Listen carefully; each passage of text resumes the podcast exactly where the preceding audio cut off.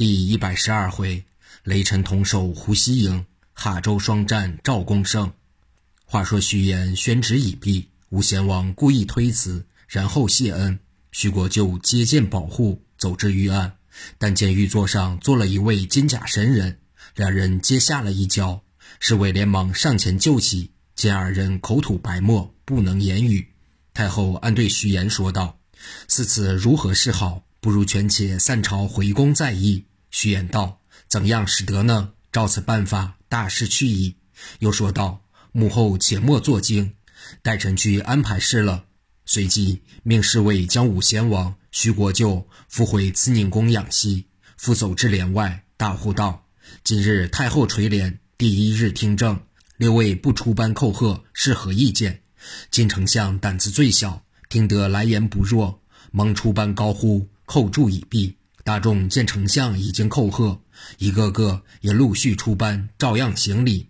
徐言又宣旨道：“奉太后遗旨，护国皇上圣旨，在朝文武卓加恩均加三级，令后升赏；京城内外实缺各官，卓加恩均加一级，另有旨下。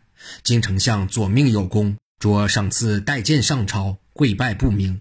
一切侍卫内监，卓赏俸一月。”旨意宣毕，大众纷纷谢恩，又就御案草了一道圣诏，遣了一名太监到内城传谕各门守将，严加防守。四名副将均赏加记名总兵。总统哈达克着赏加提督衔，又草了两道上谕，一道是拿问寇真，一道是着侍卫无才取代胡锡颖、赵公胜。打发太监去后，顿时排驾回宫，随即探看武贤王、徐国舅病逝。并着内监备办棺木衣寝，待徐森、徐新收尸。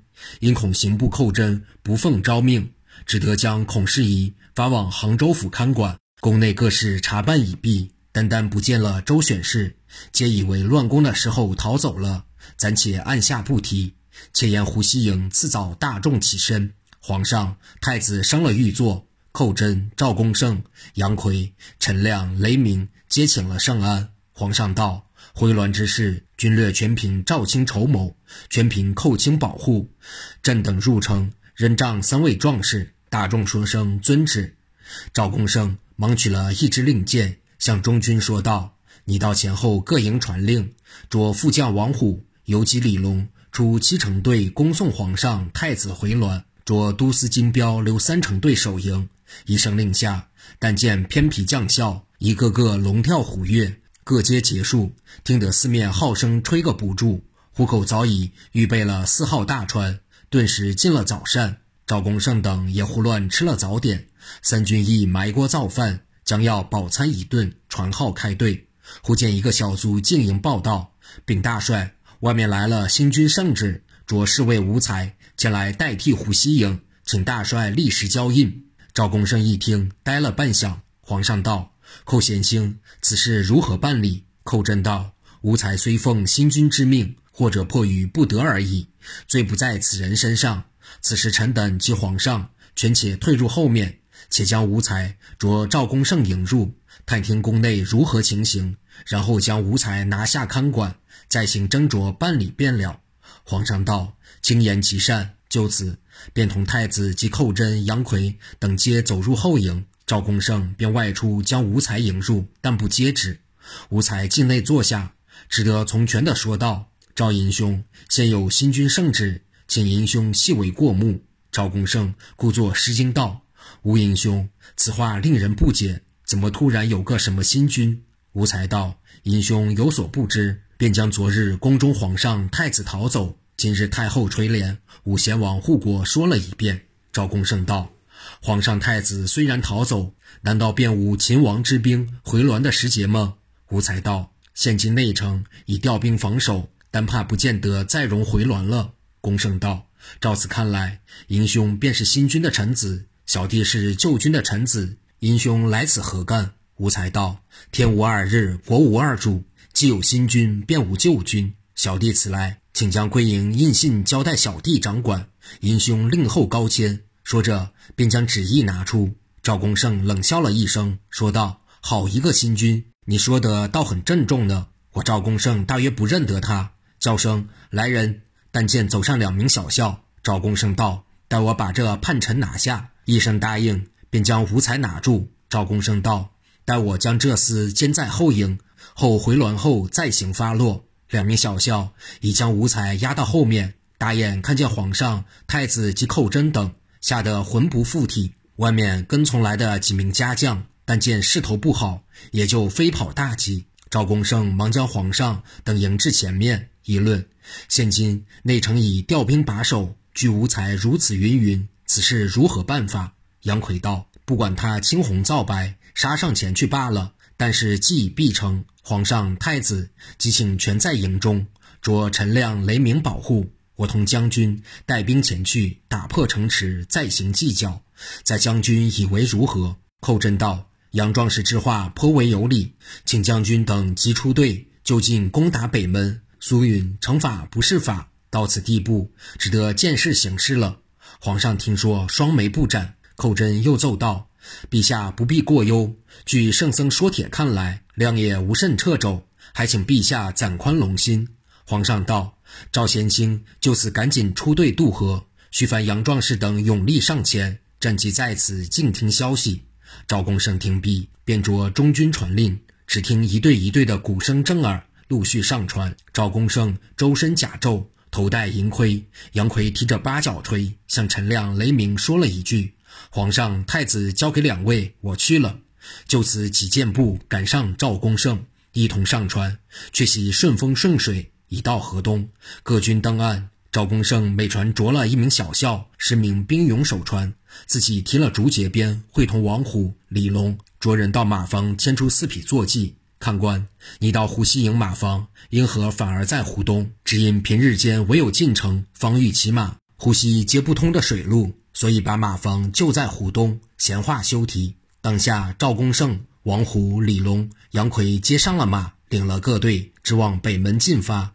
离城不上半里，赵公胜便吩咐扎下大营。赵公胜开了大帐，说声：“哪位将军前去先走一遭？”李龙道：“末将愿往。”但见李龙拿一柄开山斧，身穿皂绿环金铠，头戴冲天一字盔，胯下青鬃马，带了黑旗，左右两哨四十名兵卒一马上前，直到护城壕。但见吊楼高塔，城楼上站了一名将士，手执银枪，腰带箭囊，左肩负着一把小小的雕弓，手按护心镜，骂道：“李龙奴才不知顺逆，趁早投葛受降。本帅看当是同营之谊，不但免如一死。”还可在徐昭讨国舅前保举重用。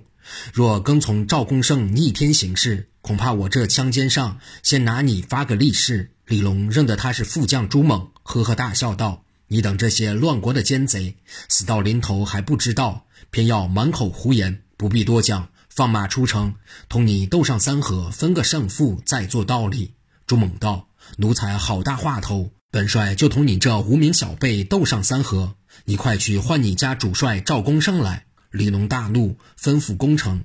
只见四十名兵卒上前用刀来砍吊桥铁链，那城上梆子一响，箭如飞蝗，各兵只得退回。李龙在壕边只记得三尸暴跳，整整攻了半日，无法前进，只得回了大营，对赵公胜禀明一切。赵公胜道：“待本帅去擒那厮，你且归队吃饭。”赵公胜带了二百名大帽兵。看官，你晓得这大帽兵是何等兵卒？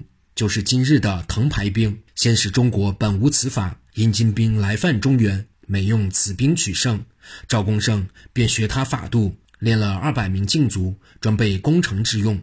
此时赵公胜见李龙被箭射毁，便带了二百大帽兵，提了竹节鞭，上了立黄马，冲到壕边，也不同朱猛搭话，一声号令，二百名禁卒齐上。顿时把吊桥铁链砍断，听得天崩地裂的一声，那吊桥忽然落下。城上放箭，均被大帽遮着，全部中用。这便一声吆喝，抢过城壕，刚要攻城，上面滚木灰石劈空打下，众兵又连忙退回壕边。如是者三发五起，皆不能得手。赵公胜吩咐兵卒，皆坐在壕边，对着城上破口辱骂。城上全无动静。到得黄昏向后。赵公胜便暗暗叫过兵士转过西城角，预备偷掘地道。哪知掘了几处，皆被护城泥挡住，不得进内。城上已有觉察，又用滚木打下。赵公胜真个没法，只得带兵回营。刚才转过城角，还未得上吊桥，忽听城门当啷一声响，一员将官蓝面赤发，环眼短须，手拿一根狼牙棒，骑着一匹白马直冲出来，将赵公胜的兵冲为两截。大眼见赵公胜刚进城边，拨转马头，迎上就是一棒。赵公胜忙用鞭架开去一半，便将鞭一抽，认定那将肋下就是一鞭。那将偏过身来，便用棒往下一纳，说道：“赵公胜，俺今天不取你狗命，暂不回城。哈克达，你这野种，想你这狗命，想要回城，也断乎不能够了。”说着，劈面又是一鞭。哈克达用棒架开，抽身又还了一棒。赵公胜晓得他力气大，如其一来一往，打他不过，从中要偷点巧才好。他的棒来，赵公胜故意装着用鞭去架的样子。忽然将鞭抽转，一小身向左边一滚，那根棒扑了一个空，人马皆向前一仰，移到前面。赵公胜从背后就是一鞭，哈克达都转身用棒一扫，在马上呀呀的怪叫了一阵，将马一拎，又朝到赵公胜背后一棒打来。赵公胜也将马一拎，腿劲一沉，那马向前一奔，哈克达又扑了一个空。赵公胜扶兜转，抡起鞭来，将要向哈克达打去。忽听后面嗖嗖风响，晓得有人暗放冷箭，身子一偏，转过面来，正要查看，只见一支箭从喉下射来。赵公胜忙将头一缩，口一张，正巧把一支箭衔住。但听那人大喊道：“公胜小儿，快快下马受死！爷爷周茂来也！”说着，一勾连枪，直从赵公胜斜下刺来。赵公胜用鞭当的一声打过，那边哈克达又是一棒。赵公胜刚转身用棒截住，这边周茂又是一枪。看官，这周茂本系把守西门，因何忽然到此？他在西门城楼上，远远看见赵公胜捉人暗掘西边地道，他便忙从城头奔来，即到地道前面，见赵公胜带兵已走，忽然又听得北城当啷一响，定睛一看，见北角火光雪亮。至北门出城迎战，他晓得西门没有劲敌，忙下城楼，骑了一匹马，提了钩镰枪，开了西门，就沿城角兜转北门。走不多远，见哈克达正同赵公胜在城角边一来一往的鏖战，他便远远的先放了一冷箭，将马一骑，见得去赵公胜不远，兜斜就是一枪。此时赵公胜左遮右架。整个只有招架之功，没有还手之力。想要败走，两头皆是敌兵，左右一边是城，一边是好，从何败走？任凭赵公胜一等虎将，只杀得骨软筋麻，堪堪招架不住。心中暗道：赵公胜，你今生不能再报答皇上了。不料冲锋半生，大小百数十战，今日乃死于此地。想着虚晃一鞭，左手撤出佩剑，刚要自刎。忽听后面“呀”的一声，周茂从马上一跟头栽倒。前面哈克达喊道：“周将军，仔细些，这怎么的？”话言未了，又见哈克达呀呀的连声大叫，狼牙棒往下一灌，捧了两只手，兜转马头，飞奔的进了城，乒乓的把城关好。赵公胜好生诧异，不知周茂落马，哈克达抛了兵器，飞奔进城，所因何故？且听下回分解。